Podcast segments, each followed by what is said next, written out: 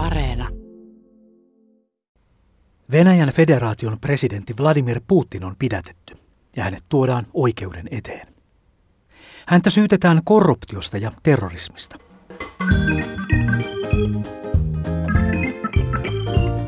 Kun video helmikuussa 2012 ilmestyi internetiin, se keräsi kolmessa päivässä kolme miljoonaa katselua. Vuoteen 2018 mennessä tuota 49 sekunnin mittaista videota on katsottu YouTubesta yli 12,5 miljoonaa kertaa. Voidaan olettaa, että ainakin joka kymmenes tai useampi tuon videon nähneistä pitää sitä oikeana ja aitona uutisvideona. Se nimittäin näyttää siltä, vaikka ei sitä ole. Ja aitona dokumenttina levitettiin Facebookissa myös valokuvaa Yhdysvaltain presidentin Donald Trumpin virkaanastujastilaisuudesta tammikuussa 2017. Kuvassa Barack Obama on asettanut kätensä presidentin vaimon Melania Trumpin oikealle pakaralle. Kuva oli väärennös. On aina olemassa vaaroja ja houkutuksia niille, jotka sanan välityksellä esittävät tosiasioita tapausten kulusta, kommentoivat tapausten kulkua oman aatesuuntansa valaistuksessa, ilmaisevat omat mielipiteensä ja siten vaikuttavat yleisen opinionin muodostumiseen.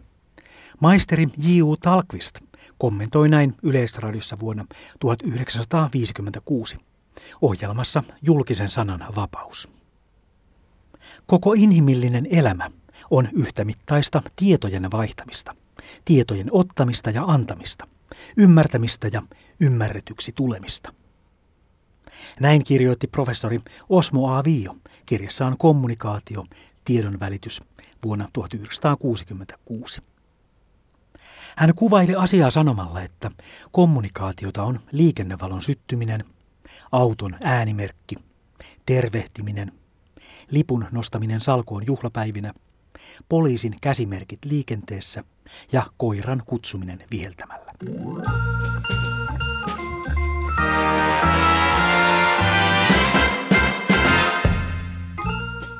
Sanat ovat symboleja, jotka kuljettavat mukanaan merkityksiä, sanoi Osmo A. Viio. Ongelmalliseksi asian tekee se, että samat symbolit merkitsevät eri ihmisryhmille aivan eri asioita. Hän kirjoittaa sanojen osoittavasta, eli objektiivisesta, ja tunneperäisestä, eli subjektiivisesta merkityksestä. Esimerkiksi sanoissa metri, litra ja tuuma objektiivinen merkitys on hallitseva. Niistä me olemme yleensä yhtä mieltä. Ne merkitsevät meille kaikille jokseenkin samaa asiaa. Kun taas esimerkiksi sanoilla pieni, suuri tai vapaa on voimakas subjektiivinen merkitys. Kukin ymmärtää ne tavallaan ja tilanteen mukaan. Mikä on yhdelle pientä, suurta tai vapaata, ei välttämättä ole samaa toiselle. Ei siis ole lainkaan helppoa tehdä itseään ymmärretyksi, toteaa Osmoa Viio.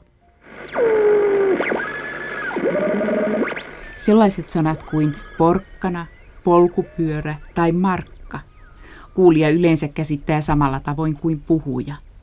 Mutta yleiskäsitteet kasvi, kulkuneuvo tai maksuväline aiheuttavat jo herkemmin väärinkäsityksiä. Näin maisteri Ritva Rainio kuvaili viestinnän vaikeuksia Yleisradiossa vuonna 1967 ohjelmassa Semanttinen melu. Kommunikaatiolla ymmärretään sitä, kun ihmiset asettuvat yhteyteen toistensa kanssa tarkoituksella saada selvitetyksi asioita. Näin kuvaili aihettaan filosofian tohtori Helge Miettunen vuonna 1965 radioesitelmäsarjassaan Kommunikaation huomispäivä. Ihmisten välinen viestintä on osa sitä yhteistoimintaa, joka viime kädessä tähtää toimeentulon hankkimiseen ja sitä tukevien organisaatioiden ylläpitoon. Näin kirjoittavat tiedotustutkijat Karle Nuderstreng ja Margareta Stark artikkelissaan Tiedon välityksen varhaiskehitys. He kirjoittavat merkittävistä käännekohdista ihmiskunnan historiassa. Ensimmäinen käännekohta oli puheen ilmaantuminen. Toinen vaihe oli piirros- ja kirjoitustaidon syntyminen. Kolmas vallankumous oli kirjapainon keksiminen. Neljäs askel oli sähköisen tiedon välityksen käyttöönotto ja viides käännekohta oli nykyisen kaltaisen tietoyhteiskunnan ja digitaalisen viestinnän syntyminen. Vuonna 2003 laskettiin ihmiskunnan tuottaneen informaatiota viisi eksatavua. Siis aikojen alusta vuoteen 2003 mennessä. Viisi eksatavua. Se on valtava määrä informaatiota. Tai ainakin se tuntui valtavalta vuonna 2003. Kuinka paljon on viisi eksatavua? Se on käsittämätön määrä informaatiota. Ajatellaanpa ensin meille tutumpia lukuja. Yksi megatavu on miljoona tavua. Esimerkiksi yksi pienikokoinen digitaalinen valokuva tai yksi minuutti MP3-muotoista musiikkia. Yksi gigatavu on tuhat megatavua, eli tuhat miljoonaa tavua. Esimerkiksi kymmenisen tuhatta sähköpostiviestiä tai viisi tuntia YouTuben katselua. Yksi teratavu on tuhat gigatavua. Esimerkiksi nykyiset tietokoneen ulkoiset kiintolevyt ovat monesti yhden teratavun kokoisia. Yhteen teratavuun mahtuu esimerkiksi 300 000 valokuvaa tai 17 000 tuntia musiikkia. Yksi petatavu on tuhat teratavua. Esimerkiksi yli 200 000 DVD-levyä tai noin puolet kaikkien Yhdysvaltain tieteellisten kirjastojen kokoelmista. Yksi eksatavu on tuhat petatavua tai miljoona teratavua. Yhden eksatavun kokoiseen muistiin mahtuisi 50 000 vuotta DVD-tasoista videokuvaa. 50 000 vuotta. Tiedemiehet ovat kertoneet meille, että nykyihminen, Homo sapiens, on ollut olemassa yhtä kauan, noin 50 000 vuotta. Tuona aikana, vuoteen 2003 mennessä, ihmiskunta oli tuottanut viisi eksatavua informaatiota. 50 000 vuodessa. Nykyään ihmiskunta tuottaa viisi eksatavua informaatiota kahdessa päivässä. Viisi eksatavua uutta informaatiota joka toinen päivä. Se on käsittämätöntä. Me nykyajan ihmiset saamme päivittäin niin valtavan määrän erilaista tietoa, että meidän on mahdotonta vastaanottaa kaikkea. Muistimme ja mielenterveytemme ei yksinkertaisesti salli kaikkien tietojen vastaanottamista. Näin kerrottiin tietotulvasta Yleisradion kouluradiossa vuonna 1969.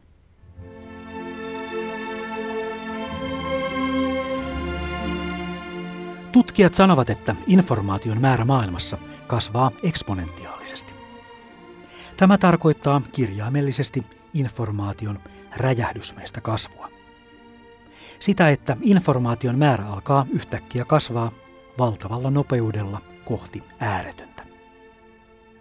Mutta vaikka informaation määrä kasvaa, se ei tarkoita sitä, että inhimillisen tiedon määrä kasvaisi samassa suhteessa että meidän hallitsemamme tiedon määrä kasvaisi samassa suhteessa. Kun informaation määrä entisestään kasvaa, me emme pysty käsittelemään emmekä hyödyntämään sitä kaikkia informaatiota, joka on meidän saatavillamme. Siihen me tarvitsemme tekoälyä.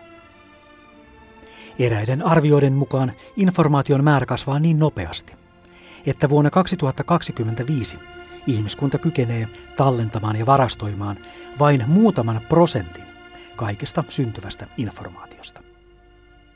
Voidaan toki kysyä, kuinka paljon säilyttämisen arvoista informaatiota ihmiskunta ylipäätään tuottaa. Suurin osa ihmiskunnan tuottamasta informaatiosta syntyy kaupankäynnistä, rahamarkkinoista. Toiseksi suurimman määrän informaatiota saavat aikaan monenlaiset digitaalisia tapahtumia keräävät ja tallentavat logitiedostot. Kolmanneksi suurimman määrän informaatiota synnyttää sähköpostiliikenne. Sosiaalisen median aikaansaama informaatio tulee vasta neljäntenä, ja näiden jälkeen tulevat erilaiset ääni-, kuva- ja videotiedostot. On arvioitu, että suurkaupungissa asuva näkee päivittäin yli tuhat mainosta. Helsingissä ei ole laskelmaa tehty, mutta veikkaisin sinullekin pikemminkin useita satoja kuin kymmeniä. Voiko se olla totta? Kyllä. Kouluradion ohjelmassa Viestintä, toistemme ymmärtämisen taito, ihmeteltiin mainosten määrää vuonna 1969.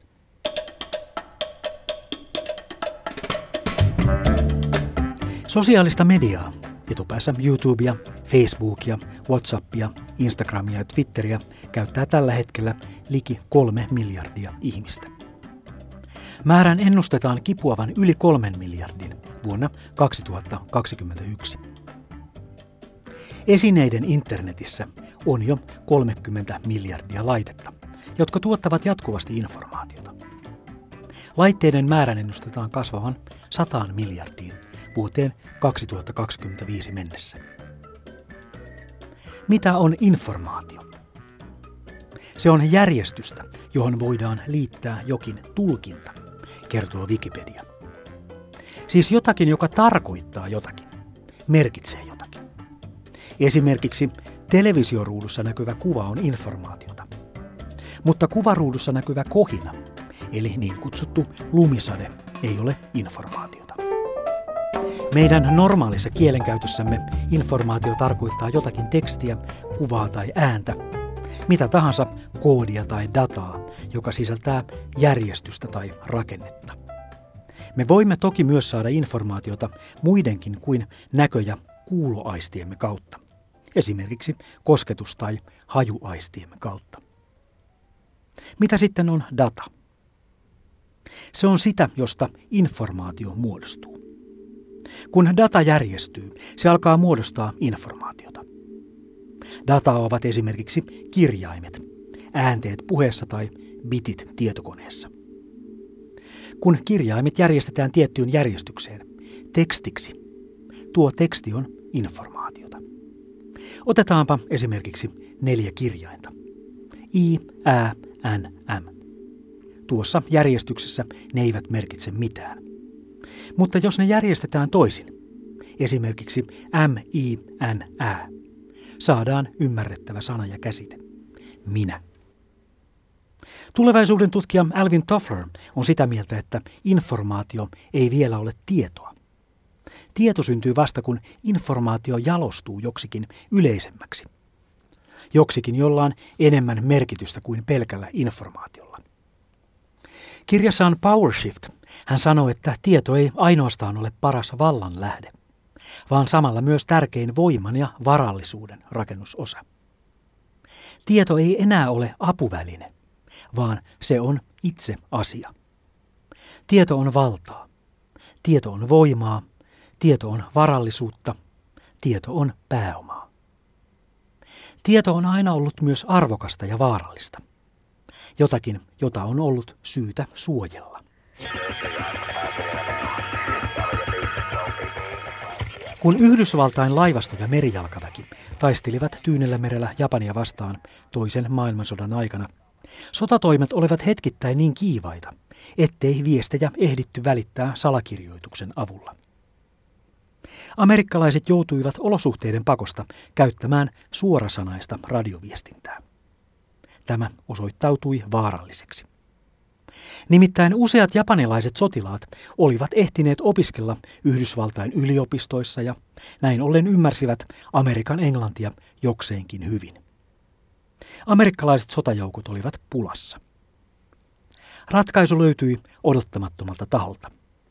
Yhdysvaltain alkuperäiskulttuurista. Navaho-intianien kieli oli harvinainen ja outo murre – jonka sanottiin olevan täysin käsittämätöntä kaikille heimon ulkopuolisille. Oli käytännöllisesti katsoen mahdotonta, että kukaan ulkopuolinen ymmärtäisi sanaakaan Navaho-intianien puheesta. Se oli kaikille ulkopuolisille kuin salakieltä.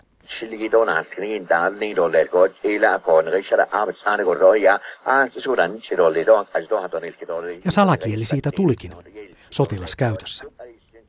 Yhdysvaltain armeija värväsi Navaho-intiaaneja hoitamaan merijalkaväen viestiliikennettä. Heistä tuli legendaarisia koodin puhujia. Vihollisen koodin purkajat olivat ymmällään. Yhtäkkiä Yhdysvaltain armeijan viestiliikenne oli täynnä täysin käsittämättömiä nenä- ja kurkkuäänteitä, jotka eivät muistuttaneet mitään tunnettua kieltä. Sitkeistä yrityksistä huolimatta nuo oudot äänteet pysyivät arvoituksena. Navaho-kieli oli koodi, jota ei pystytty toisen maailmansodan aikana murtamaan. Silti se oli vain Navaho-intiaanien tavanomaista ja arkipäiväistä puhekieltä.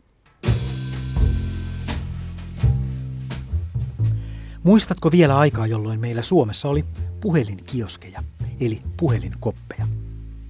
Ne olivat lasiseinäisiä koppeja, joissa oli kolikoilla toimiva lankapuhelin ja puhelinluettelo. Ei muuta. Ensimmäiset puhelinkioskit ilmestyivät Suomen kaduille vuonna 1912. Ja vuoteen 2009 mennessä viimeinenkin kioski oli poistettu paikaltaan. Puhelinkioskien jo hävittyä kuulin tarinan, jonka mukaan puhelinkioskeissa olleita puhelinluetteloja käytettiin salaisten viestien välittämiseen. Jokin kaveriporukka oli sopinut keskenään, että tietyn puhelinkioskin luettelun sivulta löytyy viesti. Esimerkiksi tieto siitä, mihin ravintolaan kaveriporukka oli matkalla. Viesti saatettiin välittää esimerkiksi siten, että keltaisten sivujen kohdalle oli tehty taitos sen ravintolan mainoksen kohdalle, jonne oltiin suunnistettu. Tai sitten viesti löytyy puhelinluettelon välistä, meneillään olevan päivän päivämäärää vastaavalta sivulta. Siis siten, että jos elettiin vaikkapa toukokuun 11. päivää, viesti löytyy sivulta 1105, siis 1105. Itse muistan soitelleeni puhelinkioskeista ilmaiseksi yksinkertaisen kolikkotempun avulla. Kolikko asetettiin pystysuunnassa puhelimen mikrofonin päälle, niin että se kosketti mikrofonin metallista pintaa. Sen jälkeen veivattiin valintakiekosta puhelinnumero, ja kun puhelimesta kuului vastausääni, kosketettiin mikrofonissa kiinni olevalla kolikolla nopeasti puhelimen luurin ripustuskoukkua. Ja kuin taikaiskusta puhelu yhdistyi. Jostakin minulle tuntemattomasta syystä puhelin-automaatti käyttäytyi kuin sinne olisi juuri syötetty kolikko. Samana pystyy tekemään millä tahansa kyllin pienellä ja ohuella metalliesineellä, esimerkiksi hakaneulla.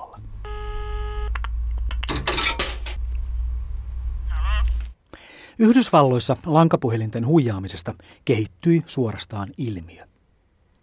Kaikki alkoi 1950-luvulla, kun sokea seitsemänvuotias Joe Ingresia Jr. nosti perheen lankapuhelimen luurin ja kuunteli puhelinlinjalta kuuluvaa tasaista ääntä, joka kertoi linjan olevan vapaana.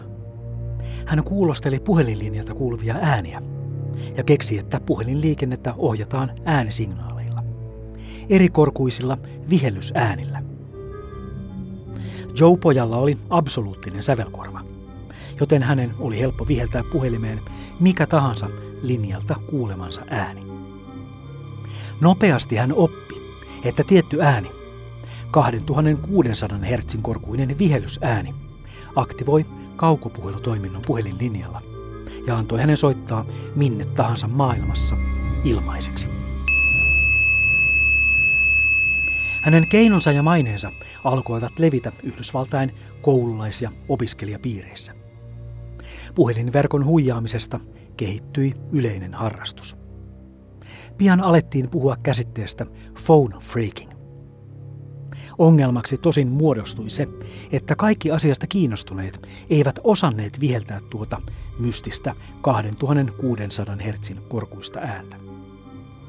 Mutta apu löytyi yllättävältä taholta. Lähes jokaisessa amerikkalaisessa supermarketissa myytiin Captain Crunch-nimisiä aamiaismuroja. Muropaketin mukana tuli muovinen pilli. Ja kuinka ollakaan, kun tuohon pilliin puhalsi, se tuotti vihellyksen, jonka korkeus oli sattumalta 2600 hertsiä.